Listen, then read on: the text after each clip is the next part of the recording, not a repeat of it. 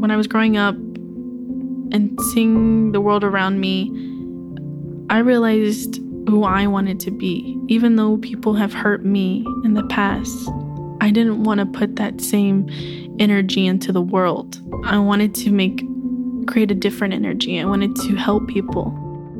In Alex's family, there were no boundaries between parent and child. Ever since she was a little girl, she took up the role as mother for her five younger brothers. The mental and emotional trauma from years of enmeshment only got worse once it became homeless. I always had to be in charge. I always had to help and raise my brothers. I cleaned, I changed their diapers, I fed them, I clothed them, and we were homeless and living in our van.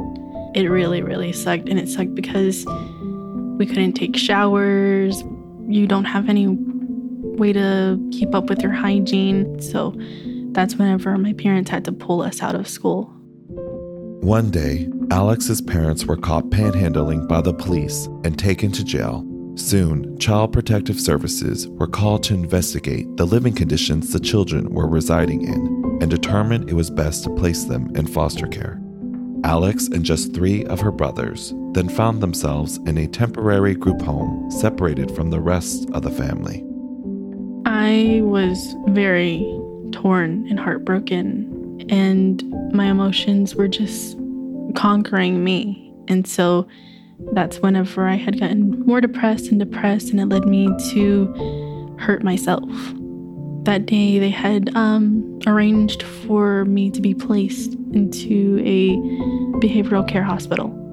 I didn't know anybody there, and I wasn't comfortable with sharing how I felt with those people.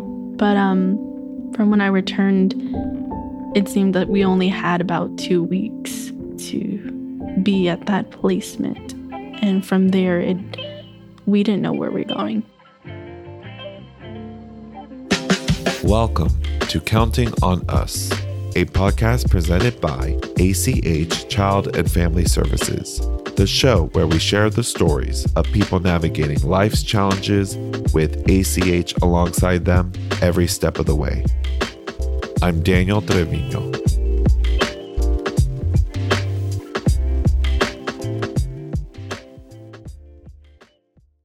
All youth want connection, but when their support network deteriorates, they may not know how to develop a healthy relationship. Given their life experiences, youth in care are four times more likely to consider or attempt suicide due to feeling alone. Indeed, these young adults are not only coping with past trauma, but continue to face ongoing rejection and abandonment within the system, making it increasingly difficult for them to trust and allow others into their lives. After Alex returned from her hospital stay, her brothers were placed in various foster homes, while she found herself at ACH's Morris program. With the change came further uncertainty, stress, and anxiety. When I first arrived, I felt very lost. I was afraid of being away from my brothers and also just afraid of what was going to happen. I just had a lot of worries. Not a lot of trust there just because we were complete strangers. Um, so she was really closed off, didn't talk much. Honestly, she could go days without saying much at all. So it's like we were trying to engage and trying to um, make a connection, but we were just grasping at straws. And she's like, nope, that's not it. When Alex first arrived, Marcos Wiggins was the program supervisor for ACH's Morris program. Morris provides a safe and nurturing home to a small group of six to eight teenagers starting from 14 years old, while they receive therapy, help in academic achievement, and support transitioning into independent living. At that time, I was very, very, very closed off into myself. Like I didn't have a voice and or like I didn't even know how to use it. We like to call that in trauma informed care world is kids not having that self efficacy, as in like they don't feel like if they did speak up, people would actually listen and hear them out. And that's a common thing with a lot of teenagers. It's like, no one here is going to listen to me, or, you know, all these adults, all they do is whatever they want to do and not actually listen to us kids.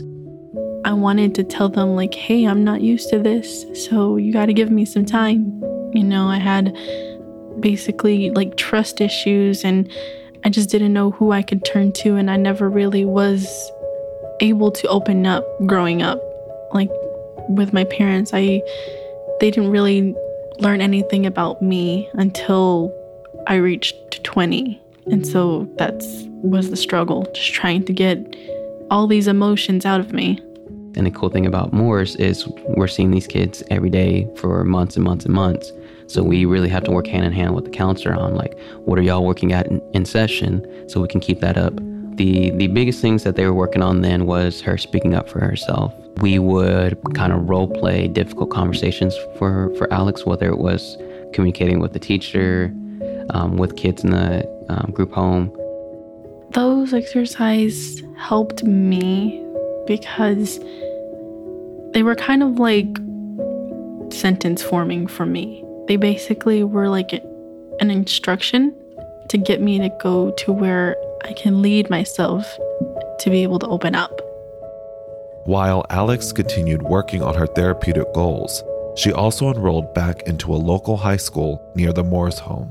The obstacles that she would face in order to graduate at times felt insurmountable. You know, my parents had always told me, you know, school is important.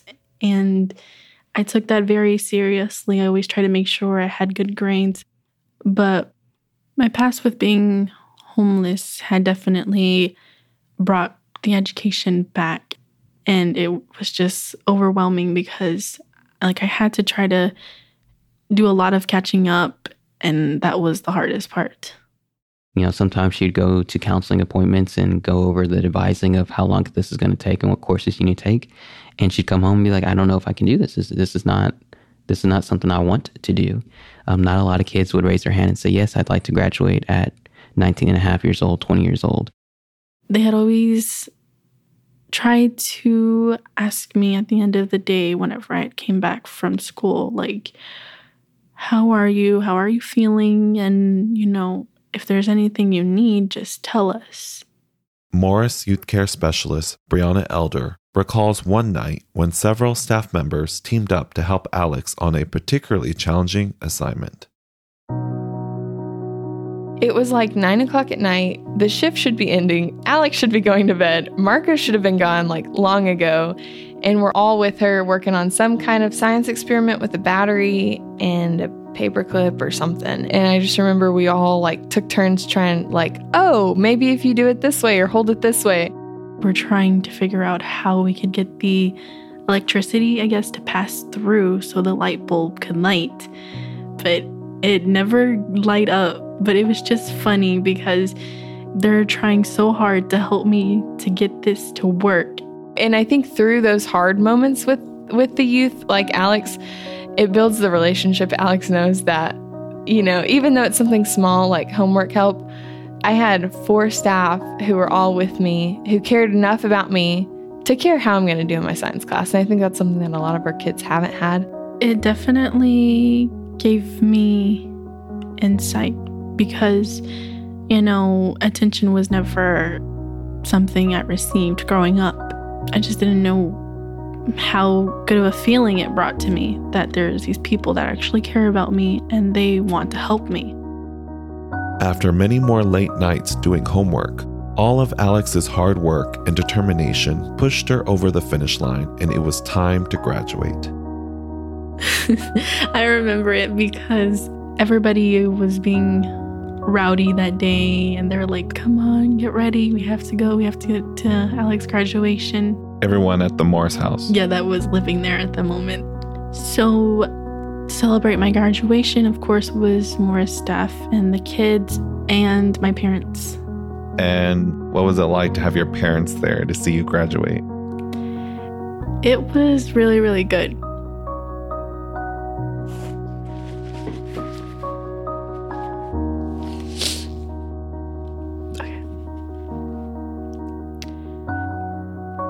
It was overwhelming. Like I had so many emotions in me, but most of importantly, I was proud of myself because I, I'm my parents didn't graduate school. My dad he had to start working since he was like seven years old, so that's as far as he only had elementary education.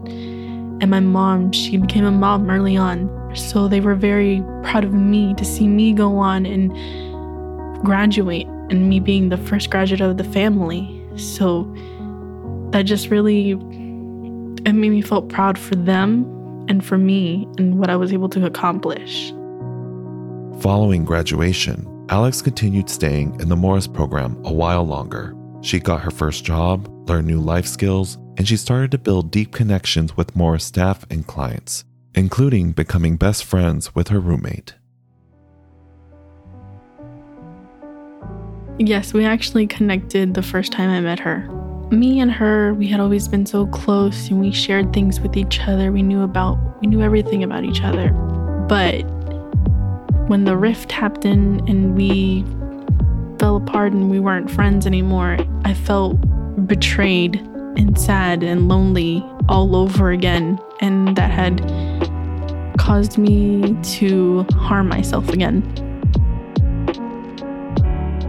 We'll be right back. Hi, it's Dr. Wayne Carson from ACH Child and Family Services. I hope you're enjoying the podcast. Here at ACH, we know that the community is counting on us to get it right. So, for over 100 years, ACH has remained true to our mission of protecting children and preserving families. Follow us on social media or visit our website, achservices.org, to learn more about what we do how to get involved, or if you'd like to support us. Now, back to the show. Alex's relationship with her best friend was crumbling. Having just come from a place where she felt so alone, losing her closest confidant caused Alex to fall back into the old pattern of harming herself, threatening all of the progress she had made up until that point. So, when the friendship had fallen through and I was at my lowest point, I knew where this was going already. And so that's when I had came to staff and told them like, "Hey, this is how I'm feeling and I think the right option for me to do is to be put into the um, behavioral care hospital." I know by that point you had been practicing how to communicate your needs with more staff, but was it still difficult for you sharing how you were feeling? At first, it was just like normal, like starting a conversation with somebody. But then that's whenever I realized, and I was like, oh my God, I'm actually telling them how I'm feeling? Wow. In the past, if I had experienced this situation without the tools that I was given, I would definitely be a mess. When you were in the hospital, did you stay in contact with anyone from ACH? Yes. I remember um, like this one time, me and a staff, her name is Caitlin, she had come and she had played cards with me. And that had definitely made me feel better because it was like, even though I'm in this situation, I'm in the hospital again, it felt like I wasn't alone through it. I wanted to make it a point that one, she's not forgotten. And I know, man, just any child who enters the system, there is some lack of care that has occurred in their life. And I never wanted, while she was in our care, for her to feel that way. So I wanted her to see that even in the hard and even in a decision that was tough, her people will show up. At that time, Caitlin Smith was a youth care specialist at Morris. Later, she switched over to ACH's behavioral care program. Every day, Caitlin works with clients who struggle with mental health, and so she understands very well the fortitude it takes for clients to admit they need help. Going into it, she knew, hey, if, if I'm admitted, I will be there seven to 10 days. If I'm admitted, I will have to be um, woken up in the middle of the night, um, assessed for meds, all these things that are not fun. But gosh, for a client to identify they need help wow, that um, just is a lot of strength and self awareness. There's not many 19 year olds who would say, Hey, I think I need help beyond what I'm getting. It definitely helped to have the staff there telling me, Oh, you're you're doing this. And I always kind of disliked it when people told me you're strong because I never felt like I was strong. But looking back on that now, especially everything that I've been through, all the trauma, all everything that I've been through, I can actually take those words into my mind and believe it now because I'm still here and I'm still alive and I'm still going no matter what. What I learned from that was that I was definitely becoming this new person, especially this new person that I thought I'd never become. Eventually, Alex would stabilize her mental health and return to the Morris home. It wasn't long before she finally moved into ACH's Life Project, which is a transitional living program for young adults aging out of the foster care system. Once there, 18 to 21 year olds receive guidance as they navigate the challenges that come from becoming independent adults. For Alex, the experience of purchasing her first car proved to be a lesson in boundaries. I had the money for the car and I paid for the car, but I didn't get the car. He had told me that I needed to put the money through the gift cards, so it was a scam. Did you tell the life mentors about the car ad before you started to pursue it? Yes, they were saying they're like, just be very, very caref- careful, you know, ask them for this type of information, like the VIN and everything. And I guess I was just, I let, I let my excitement get ahead of me and I just like, no, no, this is, this is legit. And I wanted to believe it and I did believe it. Cassie Morgan, Life Project Mentor, explains the approach staff take when coaching young adults through difficult real world decisions.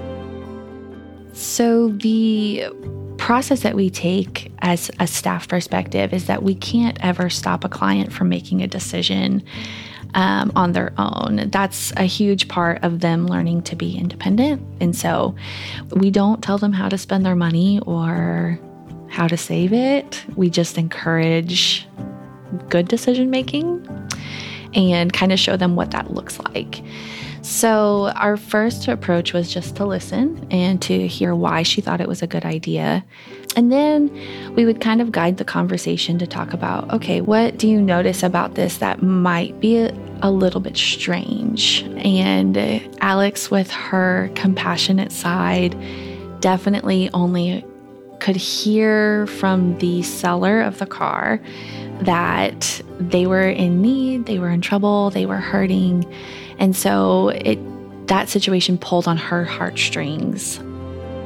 What moved me is because they, you know, told me that it belonged to their son who passed away and they had told me that it was like um like an emotional burden on them to keep the car and I felt bad for them because I didn't want them to feel like they had to hold on to the car anymore and that it would be in great hands.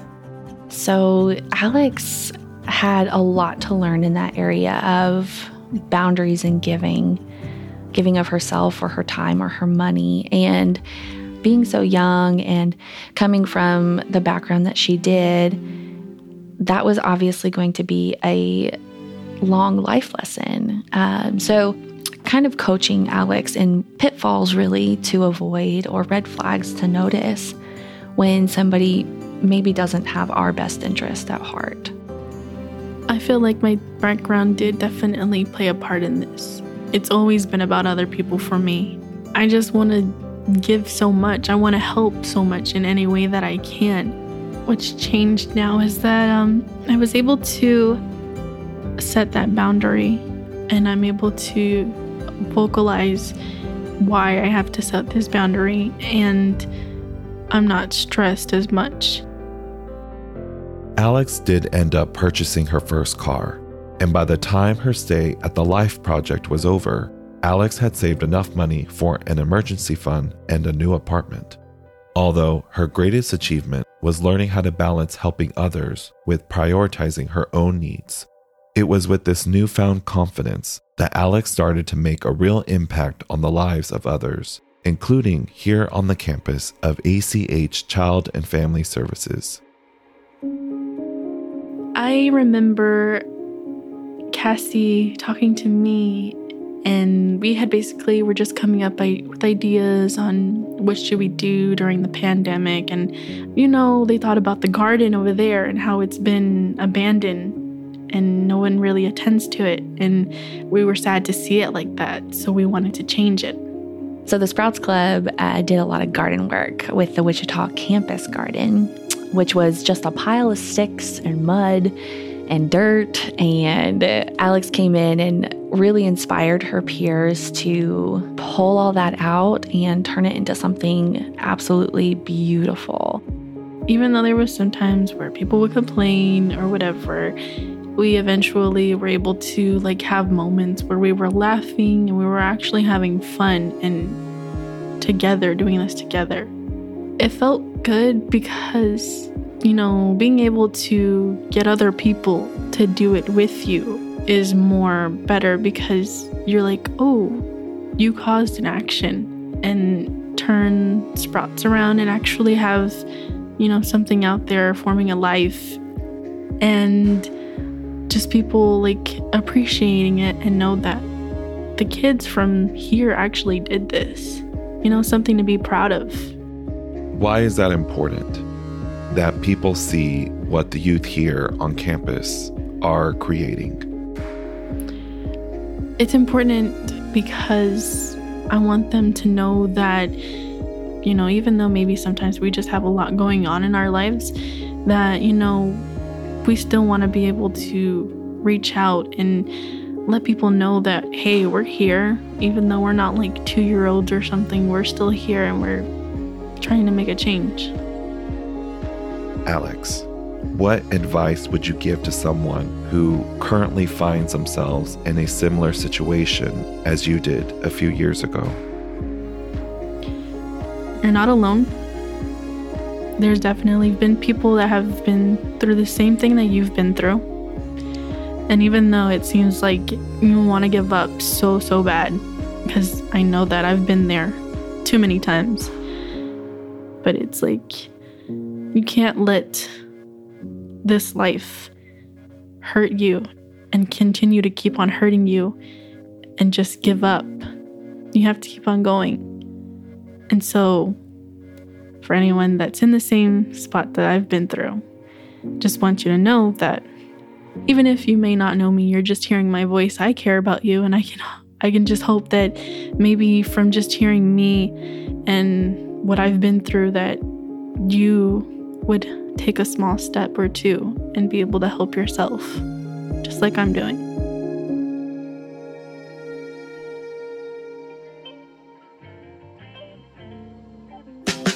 Thank you, Alex, for sharing your story of resilience.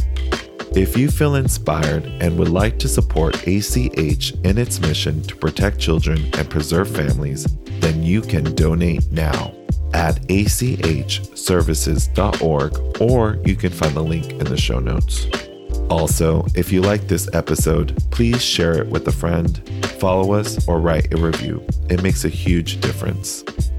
Counting on Us is a podcast presented by ACH Child and Family Services, written, edited, and produced by Daniel Trevino.